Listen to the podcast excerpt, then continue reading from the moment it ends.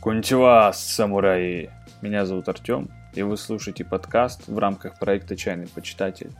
На самом деле я уже давно планировал запустить некую серию подкастов, где я бы смог осветить немножко подробнее свою деятельность, как я занимаюсь этим хобби, рассказать какие-то смешные, может быть, нелепые истории, а также неприятности, с которыми я сталкиваюсь в процессе ведения этого дела – я думаю, что многим людям будет интересно узнать, как работает эта кухня изнутри, потому что когда-то это было интересно мне, собственно, отчасти так я и начал заниматься этим делом. Постараюсь сделать так, чтобы следующие полчаса, ну максимум час, вы провели время хорошо, чтобы вы с наслаждением прослушали то, что я буду говорить. Можете заварить, кстати, чаю. Я себе уже сделал. К слову, буду пить сегодня в процессе нашего, ну точнее моего разговора Дяньхун Сунджень. Итак, предлагаю именно в этом выпуске рассказать, как вообще зародился чайный почитатель. Потому что, ну, все-таки я им уже занимаюсь, наверное, около полутора лет. И у некоторых людей возникают вопросы, как я этим начал заниматься. Да и я сам, на самом деле, в один момент задумался, как я к этому пришел, потому что, ну, знаете, бывает в детстве, там, думаешь, я стану космонавтом условно или еще кем-то.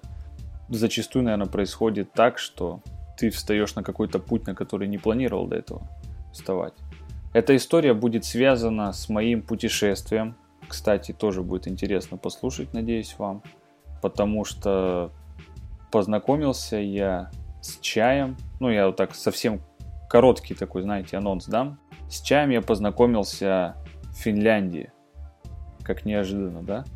Ну, потому что все-таки чай это часть какой-то восточной культуры, неотъемлемая причем, и очень важная. А я познакомился на диаметрально, практически на диаметрально противоположном конце света. Начну я рассказ, как я уже сказал, с того, как я отправился в путешествие. Это был конец 18 года. Тогда для меня закончился один из важных периодов в жизни большинства, наверное, молодых людей, я имею в виду окончание института, бакалавриат. И спасибо большое моему отцу, хочется, наверное, сказать, потому что после того, как я его закончил, отец сказал, что ну, вроде как я заслужил отдохнуть и поспособствовал тому, чтобы я отправился в путешествие по Скандинавии. Сразу такой небольшой, небольшая оговорка – Некоторые думают, э, ну или там считают, что Финляндия не относится к Скандинавии. Я не буду вдаваться в такие подробности. Просто когда я буду говорить Скандинавия, подразумевайте, что Финляндия входит туда же. Неудобно разделять и Финляндию, и Скандинавию на отдельные составляющие. В общем, у меня была давно мечта отправиться в Скандинавию, посмотреть страны. Конечно же, это преимущественно Норвегия, но меня, мне не хотелось отправляться в Норвегию воздушными какими-то средствами, ну, я имею в виду на самолете. Не потому что я там боюсь их, просто вот из каких-то соображений того, что я пропущу многое по пути. Ну, то есть какая-то бездушная поездка, знаете, сел в самолет, прилетел, что-то там потусовался. Хотелось вот э, приключений. В общем, был во мне тогда дух конечно, хочется верить, что он и сейчас остался, такого покорителя, вот именно, знаете, викинга, то есть ехать вроде как э, в столицу, да, назовем так, столицу викингов, и вот мне хотелось э, именно как викинг покорить ее, что ли, или даже можно сказать, чтобы она покорила мое сердце. Я не хотел не упускать всех возможных приключений, хороших и не очень, поэтому отправился на ну, наземных транспортах, на автомобиле, на поездах, но об этом чуть попозже расскажу. В общем, заезжал я сначала в Финляндию, ну, потому что это граничащая с Россией страна. Заезжал я через границу, которая недалеко от Мурманска. Там у меня отец работал на тот момент, и вот он с несколькими друзьями с работы, плюс я, мы поехали на двух автомобилях через границу. Первый город, который мы посетили, был Раваниеме. В принципе, город, ну если так коротко говорить, город неплохой. Это, наверное, такой город, дальше которого большинство русских не уезжает. Ну, вот, который пересекает границу, потому что это в основном происходит на выходных, то есть люди работают, время ехать куда-то дальше просто не хватит, чтобы вернуться. Да и цели в основном у людей не посмотреть там на культуру, а, знаете, закупиться в магазинах, ну и, собственно, все. Поэтому в целом город прикольный, как вот для самого первого знакомства. Там есть музей, Арктикум, я в него сходил, кстати, для студентов там много всяких скидок и для проезда, и для вот таких каких-то мероприятий. Просто по городу потусовался.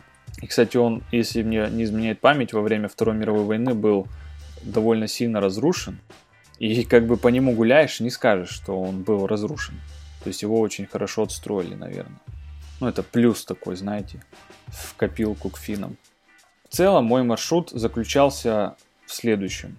Ну, каков был мой план, да? У меня был такой не строгий план путешествия. Значит, я заезжаю в Финляндию через Раваниеми. Потом мне необходимо попасть в город Турку. Это, если так посмотреть, на юге Финляндии. И почему в Турку? Потому что из нее можно довольно быстро и дешево на пароме приплыть в Швецию. И, в общем, чтобы попасть в Турку, из Раваньеми я посетил еще также города Оулу, Тампере и, соответственно, столицу Хельсинки. После чего, ну, соответственно, замыкаю я городом Турку.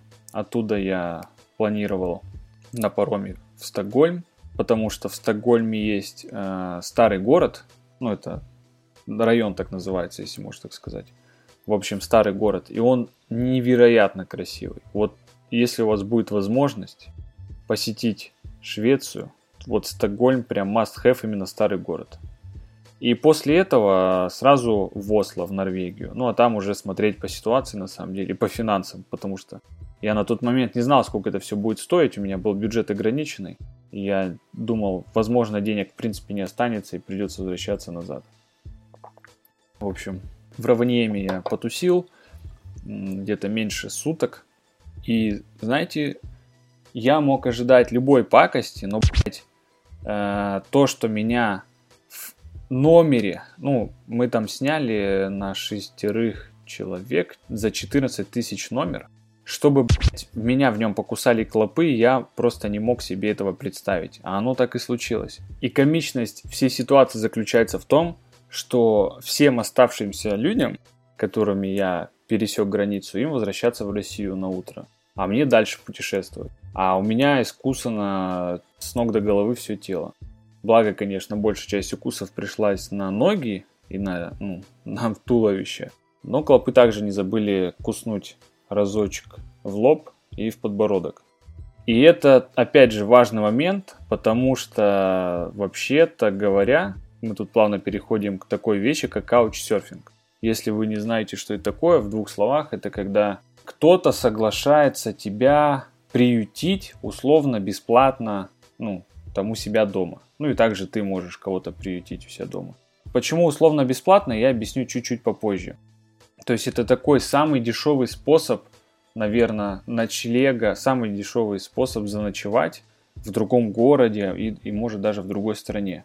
В общем, я уже на тот момент нашел парня, который готов был меня приютить в следующем городе, в Оулу. Мы уже договорились, во сколько встретимся, где встретимся.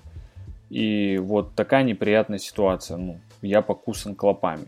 Во-первых, я выглядел нелицеприятно. А во-вторых, я не знал, есть ли клопы в моей одежде.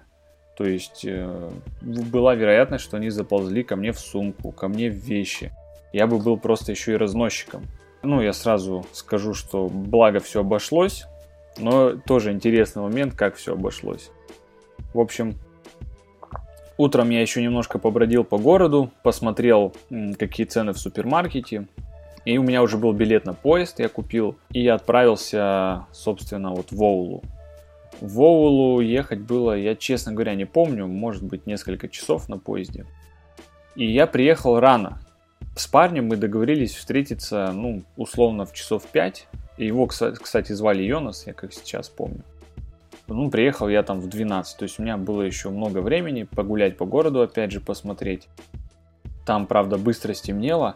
Знаете, в целом, чем меня поразило, да как и Оулу, так и Финляндия, это именно своей отзывчивостью, людской непосредственно. Если я потом продолжу рассказывать про все путешествие, вот эта отзывчивость, она будет мелькать во многих ситуациях. Во-первых, я немножко заблудился, когда, ну, уже гулял по городу, а мне надо было на площадь прийти там одну рыночную. Я подошел к полицейской, ну, либо это была полицейская, ну, девушка из полиции, либо это была какая-то, ну, знаете, помощница. В общем, она меня сначала начала объяснять дорогу, когда она увидела, что я не вкупаю, то она меня уже непосредственно ну, повела, то есть она не плюнула на мою ситуацию, просто сопроводила, там ну, минут 10 было идти, ей было не лень это сделать.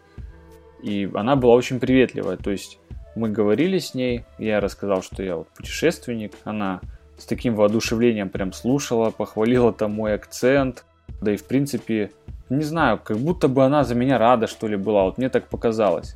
Стоит, кстати, еще сказать, что английский у меня, ну, скажем так, не очень.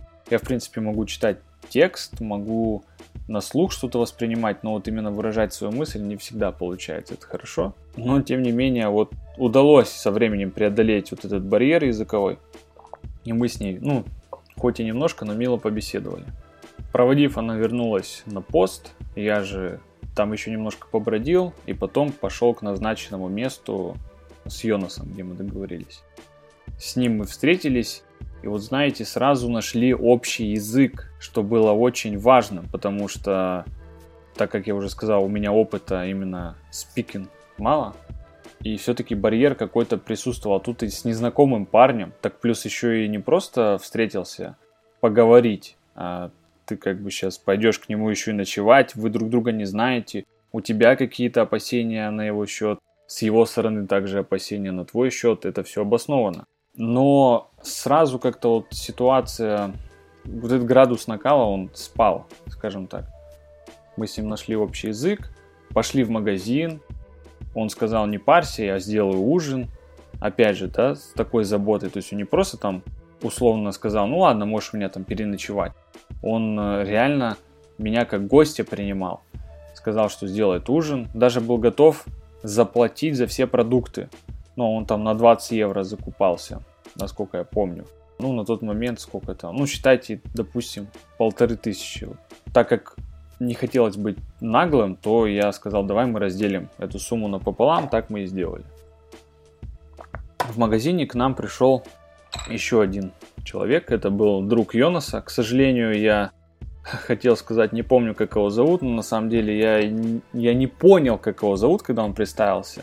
Я переспросил, я не понял второй раз. И вот наверняка вы знаете, как это бывает, когда ты что-то не понимаешь на английском, но ты киваешь и говоришь, да-да, типа, все, я понял. Вот это такая ситуация была. В общем, с ним тоже познакомились, тоже был нормальный парень отзывчивый, и мы втроем отправились дружно на квартиру к Йонасу весело проводить время. Но вы не думайте, все парни, включая меня, оказались гетеросексуалами, так что все нормально. В целом, мы там просто говорили уже через полчаса, как знаете, какие-то старые друзья, которые собрались. Не было какой-то натянутости, беседы, темы из пальца не высасывали, все шло нативно. В основном, конечно, рассказывал я про всякий трэш, который творится в России, там, насколько я помню, рассказал, как там у нас покемонов парень ловил, его, по-моему, то ли посадили, то ли условный дали. Ну, там, в общем, ситуация такая была неоднозначная. Потом, э, как у нас за репосты сажают. А, в принципе, всякие там, какую музыку типа фейса люди слушают. Ну, то есть, показал, как... не то чтобы я хотел как-то чернить в их глазах Россию, просто показал, какие минусы у нас на самом деле есть. Плюс я также э, у них расспрашивал что-то про их страну, потому что понятно, что каждое государство, оно стремится обелить себя, да, и каких-то вот внешних врагов найти. Особенно если это какое-то вот не очень далекое государство. И мы там про войну немножко поговорили. Я вот узнал, к примеру, что у них считается, что чуть ли не финны войну выиграли. Ну, насколько я могу судить по их рассказам. А у нас наоборот, да, считается, что мы такой вот победоносной поступью шли и, там, Великой Отечественной, ну и во Второй мировой, в принципе, войне. А, но при этом не было какого-то конфликта, знаете, как там дед с батей сцепился, кто там прав, кто виноват. Мы все поняли, что, ну вот как я и сказал ранее, да, что каждое государство тянет одеяло в свою сторону. И просто объективно, как-то адекватно послушали и все. Не было какой-то неприязни и тому подобное. Ну и отстаивания какой-то вот интересов псевдопатриотических. Этим тоже мне понравились парни. То есть, ну, рассудительными показались. Надеюсь, я тоже в их глазах маломальски показался рассудительным. Напомню, что при всем при этом у меня шишка от укуса на лбу и на подбородке. Я им, наверное, конечно, это было неправильно с моей стороны, я им ничего не сказал про, про то, что меня клопы покусали. Вот же я уебок, да, конечно, подумайте вы. Но, повторюсь, благо все обошлось. Конечно, сейчас бы я, наверное, так не поступил. Но еще скажу момент такой. К следующей девчонке, которой я поехал ночевать, я ей сразу сказал про клопов, потому что уже совесть мучила прям. Ну, точнее, я сказал, что меня покусали. Но об этом мы немножко попозже еще поговорим. На самом деле много комичных ситуаций, которые произошли за столь непродолжительное путешествие. Можно рассказывать прям долго.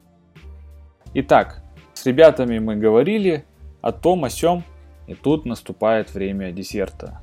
Йонас достает какой-то фирменный финский десерт и говорит, давайте с чаем пить. Я подумал, ничего такого, все мы любим сладенькое с чаем попить. Но друг Йонаса достает какие-то пакеты, знаете, в которых обычно рассыпные чаи хранятся. И достает два пакета, насыпает себе в руку и дает мне понюхать. Я помню, я тогда вкусил этот аромат и подумал, что пахнет реально круто.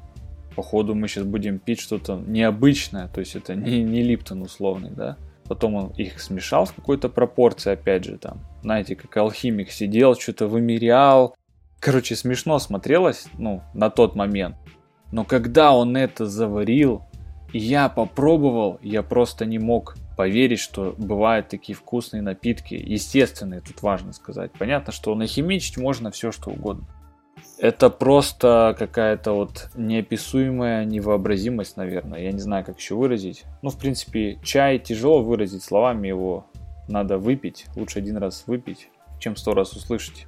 Я тогда две кружки выпил с таким наслаждением, что не мог поверить. Я, конечно, попытался разузнать, что это такое – он начал мне объяснять, я опять же не понял. Большую часть сделал вид, что понял. А, и на этом история в целом, наверное, заканчивается. Ну, то есть потом уже стало поздно. Йонас, а, точнее, друг Йонаса пошел к себе домой. Ну, мы спать легли. Я на полу там спал. И, кстати, еще знаете, такой момент смешной был. Я напомню, да, что меня клопы в Раваниеме покусали, и я не знал, со мной ли клопы или нет. И я начал снимать штаны. В общем, они были подвернуты. Ну и я когда снимал, перевернул их. И такой звук, знаете, как будто маленькие бусинки такие начали падать на пол. У меня почему-то сразу в голову, как будто это клопы попрыгали. Это, конечно, звучит глупо, но, блядь, именно так я и подумал. Прыгают клопы, десантируются и сейчас будут атаковать бедного Йонаса. Потом я понял, что это грязь, которая в процессе моей ходьбы, да, днем просто попало в этот подворот, и камни эти маленькие высыпались, и как-то отлегло на душе. Но это тоже такой момент был. На утро я сказал ребятам, что вот у меня поезд во столько-то, спросил, где станция, и знаете, что про, к теме вот отзывчивости людской, ребята меня проводили, то есть опять приехал друг, ну, видимо, им было тоже интересно со мной покоммуницировать, как с э, человеком с другой стороны совершенно, пусть и соседней и они меня, мы зашли в какую-то кофейню, тоже попили как бы на дорожку кофе, и тут, знаете, еще такой момент, что вот вроде мы из разных стран, там, ну, все равно культуры чем-то отличаются, даже где-то мы конфликтовали, ну, именно страны. У каждого там своя пропаганда, свои тараканы в голове. Но мы при всем при этом нашли Не, не так. Мы были на, на одной волне прям. Это чувствовалось. Ну, знаете, вот с человеком начинаешь говорить, шутить, и вы сразу понимаете, вот у вас юмор, он как будто общий. Не надо ничего объяснять, как-то, не знаю, стесняться местами. Там у них в кафе какой-то напиток назывался, я не знаю, как он читается по-фински, но если по-английски читать, то типа пуси. Ну, кто знает английский, понимает, да, что это за слово. Смешно. Ну, в смысле, смешно читать в заведении, что какой-то напиток типа пуси, и ты можешь там купить за 2 евро кружечку пуси. И я так как бы акцент на этом сделал, и ребята оценили. То есть мы все посмеялись, не было, знаете, такого, что фу, не культурно там, типа, о, понятно. Ну, как могло бы быть, наверное. Не знаю, может быть, это я какие-то какие-то предрассудки у меня в голове. В общем, на вот этой веселой ноте ребята меня проводили, и тут наши пути разошлись. Ребята по своим делам пошли, я уже отправился в дальнейшее путешествие. И в целом, если плавно переходить к истории о чае, то историю с э, путешествием можно, в принципе, закончить. Хотя на самом деле, мне, честно говоря, есть еще о чем рассказать о всяких смешных вот этих казусных моментах. Ну, если совсем коротко, к примеру. Я не только у Йонаса останавливался таким образом, каучсерфингом, да, еще у там девчонки одной, у одного фина, у, ну, девчонка была финка, у фина и еще у одного норвега. И чуть не остановился у парня, который оказался, как их называют-то, голышом любит ходить. В общем, парень явно хотел не просто меня приютить, но и, так сказать, заняться всякими утехами. Хорошо мне сообщил сразу о своих предпочтениях, и для меня это не было сюрпризом. Но это уже было в Швеции, это уже отдельная история. Если переходить к чаю, то вот именно в тот момент, когда меня друг Йонаса угостил той смесью божественной, во мне какое-то вот зерно посеялось сомнений. Я начал задаваться вопросами уже когда приехал обратно в Красноярск, это где-то было ну, середина декабря, наверное, 18 года все того же. Я начал спрашивать себя, если я, в принципе, люблю чай, я его пью там по несколько кружек в день, почему же я себя настолько не уважаю, что пью пакетированное говно? И вот семя все взрастало, взрастало, и я начал в интернете интересоваться вообще чайной культурой, понял, что есть китайские чаи, их много, их можно пить вообще по-другому, для этого есть специальная посуда. И я понял, что в целом мне это интересно, почему не попробовать. Что я и сделал? Я, как сейчас помню, начал искать специализированные магазины в Красноярске. Ну, это город, откуда я родом. И там нашел крутой магазин, кстати, я даже могу сказать, это чайный мастер, где, ну, в принципе, были адекватные цены, адекватный персонал. И, по-моему, это был либо прям конец декабря, то есть там чуть ли не 29-30 число, либо начало января, ну, скажем, 3 Потому что я звонил, узнавал, вообще есть там в наличии хоть что-нибудь, не разобрали ли весь товар. Мне сказали, в принципе, есть, можно приехать посмотреть. Ну, я приехал, и я уже на тот момент знал примерно, что я хочу, посуду. Я купил себе чебань, это чайная доска, гайвань, это, ну, скажем так, аналог чайника, то есть емкость для заваривания чая. Чихай – это емкость для слива заваренного чая. И 4 пиалки, ну и сидичка еще. Такой прям базовый набор, то есть, в принципе, ничего лишнего.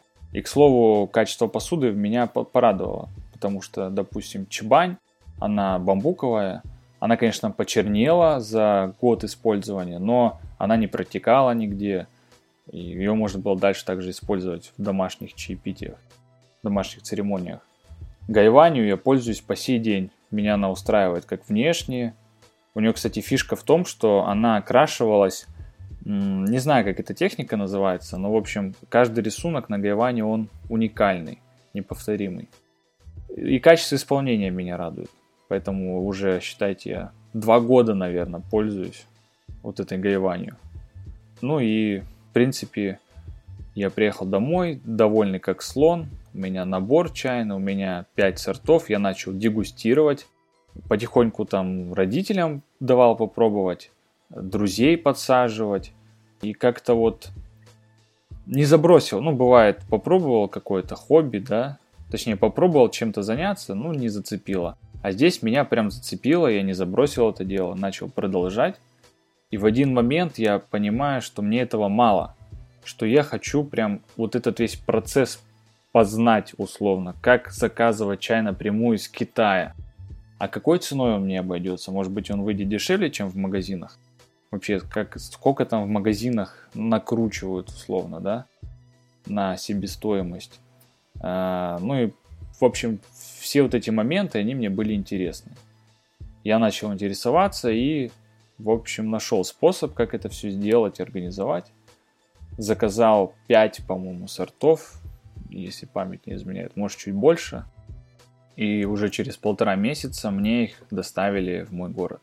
Я был этому рад. Я попробовал чай, качество меня в принципе устроило. Касаемо цены, я посчитал и действительно вышло так, что чай получается дешевле покупать из Китая и привозить. Это, конечно, имеет определенные риски. Ну, ты покупаешь слепую, в магазине ты имеешь возможность попробовать перед покупкой. Но эти риски компенсируются более низкой ценой. Мне пришел тогда, наверное, килограмма 4 чая, и я понял со временем, что это много для одного человека – потому что во мне вот этот дух пробовать что-то новое, покорять, он не утихал. И когда у тебя всего там пару сортов в большом количестве, они приедаются. Ну, в принципе, у нас такая природа человеческая, что если мы в общем, однообразие, оно как-то вот приедается, если мы что-то постоянно кушаем, пьем, не знаю, смотрим, наскучивает. Я понял, что, во-первых, мне хочется заказывать все более новые сорта, а чтобы это было выгодно, надо заказывать в больших объемах это. А, и также у меня цена позволяет по адекватной стоимости, да, по доступной цене делиться с людьми, другими желающими. И на тот момент я уже подумал о том, чтобы создать группу ВКонтакте «Чайный почитатель». Ну, название тогда еще не подобрал толком, но думал о группе. С другой стороны, я тогда увлекся хокку, кстати, если вам интересно, как я начал созидать Хоку, как оно вообще появилось в чайном почитателе, то я этот вопрос более подробно обсудил с Артемом Поповым на нашем совместном подкасте, который уже наверняка на данный момент выпустился. Обязательно послушайте. Мы там, в принципе, говорим про то, как азиатская культура повлияла на нас, на наше мышление. И будем продолжать эту тему приглашать различных других битмейкеров. В общем, довольно интересный перспективный проект. Обязательно следите за ним. Ну, вернемся к чайному почитателю. Я увлекся Хоку, начал писать и публиковать как раз таки вот в чайном почитателе. И так получилось, что группа изначально задумывалась больше... Группа задумывалась для того, чтобы акцентировать внимание на чае, какие-то писать статьи. Но и сейчас посмотреть, то 90% контента это непосредственно хоку, который мы уже пишем, ну, я со своей помощницей, какие-то различные статьи про ну, там, формирование Японии как государства в таком юмористичном стиле. Также подборка всяких интересных картинок различных художников. Ну и процентов 10 это вот непосредственно о чае, там, о товарах, том, какие чаи есть, что можно купить. Конечно, в перспективе хотелось бы мне немножко этот баланс подправить и о чае все-таки больше говорить. Наверное, над чем я сейчас и буду работать. Но пока меня все устраивает, потому что для меня чайный почитатель, я уже не раз это говорил, он не является чисто бизнесом, то есть у меня нет цели просто закупать товар и перепродавать его. Нет, это скорее история про творчество, про распространение самого культурного явления в массы, про поиск единомышленников, потому что, ну, все-таки если люди сидят какое-то продолжительное время, да, в моей группе, ну, условно там лайкают посты, даже комментарии пишут, обратную связь, все равно можно считать отчасти, что мы как-то связаны. У нас есть определенные грани подобия, если можно так выразиться. Ну и в принципе это такая отдушина, то есть это вот прям хобби отдушина, чтобы уж совсем с ума не сойти в наше неспокойное время. В итоге мое увлечение как чаем, так и хоку переросло в группу, причем уже даже в какой-то проект, что ли, наверное, можно так сказать, которым я начал заниматься в последнее время довольно серьезно. Вообще изначально я планировал, что мне придет чай, и я его красиво преподнесу человеку. То есть у меня такая некая цель была. Кто-то у меня закажет, и я ему максимально вот в рамках своих возможностей, которыми я обладал на тот момент, я ему сделаю крутой, крутую посылку отправлю. И вся эта история довольно романтична на самом деле. Вот представьте, на каких-то горных китайских ландшафтах было посеяно семя. За ним ухаживала как сама природа, так и человек. Сколько было усилий потрачено. Потом этот чайный куст вырос. С него собрали своими маленькими женскими ручками листики.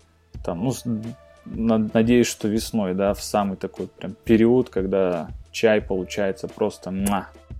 Вот, значит, его собрали.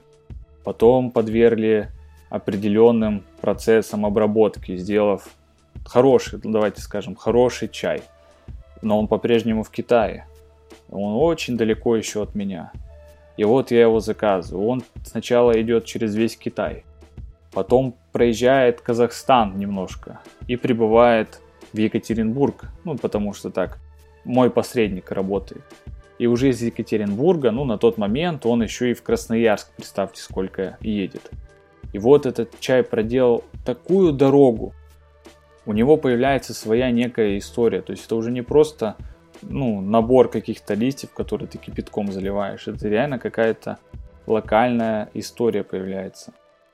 И человек заказывает, возможно, на другом конце России, я ему отправляю из Сибири, и он получает хороший чай, ему нравится, он говорит, типа, Артем, спасибо большое, ну, действительно крутой чай, я понимаю, что вот все усилия, которые я приложил для вот того, чтобы услышать спасибо, они, ну, были, наверное, не напрасно сделаны. И, в принципе, так и произошло. У меня человек заказал чай, и он был этому рад. Ну, я подумал, ну, буду потихонечку продолжать.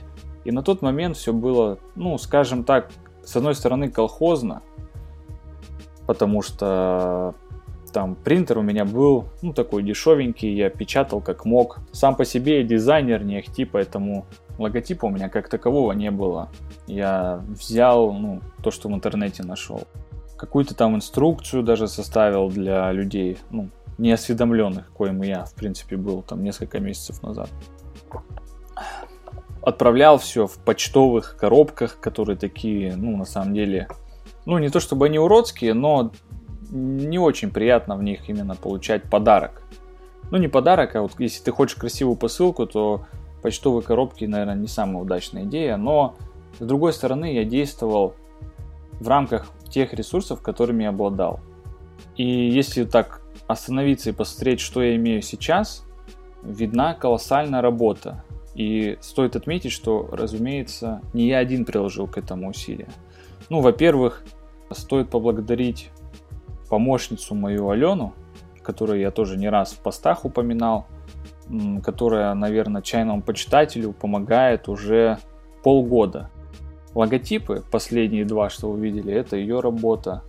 А, какие-то дизайнерские решения, стикеры, многие названия. Хоку тоже она прониклась, так скажем, вот этим культурным явлением японской поэзии. В общем, она непосредственно прям с головой практически погрузилась в чайный почитатель. И, скорее всего, без нее проект, ну, если бы не умер, он бы не был таким, каким сейчас. И мне нравится, какой он сейчас, если оценить реально. Логотип не уступает каким-нибудь профессиональным фирмам, скажем так. Сейчас посылки приходят уже куда более красиво оформленные, чем были год назад. Вы получаете посылки в крафтовых коробках, которые там я не поленился, да, закупил. Инструкция немножко переработана. сама по себе коробка с логотипом, сразу видно, что вы, ну, получите сейчас что-то крутое. Плюс чая стало больше. Также вот недавно я заморочился и пересмотрел, ну точнее я давно уже думал, как бы мне почтовые расходы сократить, потому что на почте на самом деле берут довольно много денег за упаковку. Не сколько за саму доставку, сколько за упаковку. Это неприятно, когда ты покупаешь чай, ну там скажем, на 600 рублей, тебе еще за посылку надо, ну, дать там 400 рублей. Конечно, это выглядит не камильфо. И одна история, когда ты отправляешь сразу в почтовой коробке, это дешевле получается, ну то есть там условно только коробка и сама доставка, но некрасиво. С другой стороны, как я отправлял в последнее время, это в крафтовой коробке, то есть упаковка красивая, но если отправлять только коробкой, во-первых, ее надо заклеивать специальным вот этим почтовым скотчем, чтобы ее не вскрыли. Это портит весь эстетический вид что мне не очень нравится. Ну и плюс лишнее внимание привлекает. Мало ли там вскроют всякие собаки недобросовестные. Приходится покупать еще пакет э, такой, знаете, он. Ну, он как бы прочный, но за пакет можно 100 рублей дать. Вот и считайте. Доставка там рублей 300, плюс пакет и плюс еще моя коробка тоже имеет какую-то себестоимость. Сейчас мне удалось купить оптом, можно сказать, эти пакеты. И пакет не 100 рублей стоит, уже 20. Ну, там 25. И я все время, вот, ну, не я уже, да, а мы, моей командой маленькой, я и Алена, стремимся сделать чай доступнее и привить какую-то любовь, наверное, к нему, показать его важность и недооцененность, потому что у нас на самом деле, я где-то на глаза попадалась то ли, то ли видео, то ли статья, что, в принципе, в России тоже была определенная чайная культура до революции, по-моему. Да, она отличалась от китайской, там вот история, по-моему, про самовары, но были какие-то чайные дома даже, то есть также приходил, мог пить чай. Все это, к сожалению, было уничтожено. Я уже не вникал точно почему, но это, по-моему, это факт. И сейчас просто чай стал неким напитком, которым мы привыкли запивать еду. То есть мы его не пьем ради получения вкуса и удовольствия. Мы его пьем, чтобы запить наш завтрак, обед, там нашу пироженку условную. Я считаю, это не совсем правильно. Конечно, я каюсь, я сам иногда так делаю, ну, там, в силу привычки, наверное. Тем не менее, опять же, у меня появилась новая привычка, то есть я уже не могу не попить действительно китайский чай. Ну, наверное, я не буду сильно углубляться про его важность, потому что все-таки под... цель подкаста была рассказать э, историю появления чайного почитателя. Я обязательно расскажу, точнее попытаюсь убедить вас в важности именно чая как какого-то культурного тоже явления, как напитка – и, может быть, смогу вас переубедить, посмотреть под другим углом, почему стоит пить чай. Ну, по-другому, да, не как мы привыкли европейцы кинуть пакетик, кипяточком заварить, и все будет хорошо. Ну и уметь отличать, наверное, хороший чай там от не очень, от химозного какого-нибудь. В общем, подкаст получился уже, смотрю, больше 40 минут. В целом, Давайте я подведу итог, уже буду завершать потихонечку. Я рассказал немножко про свое путешествие, как я покорял Скандинавию, либо она покоряла своими видами мое сердце.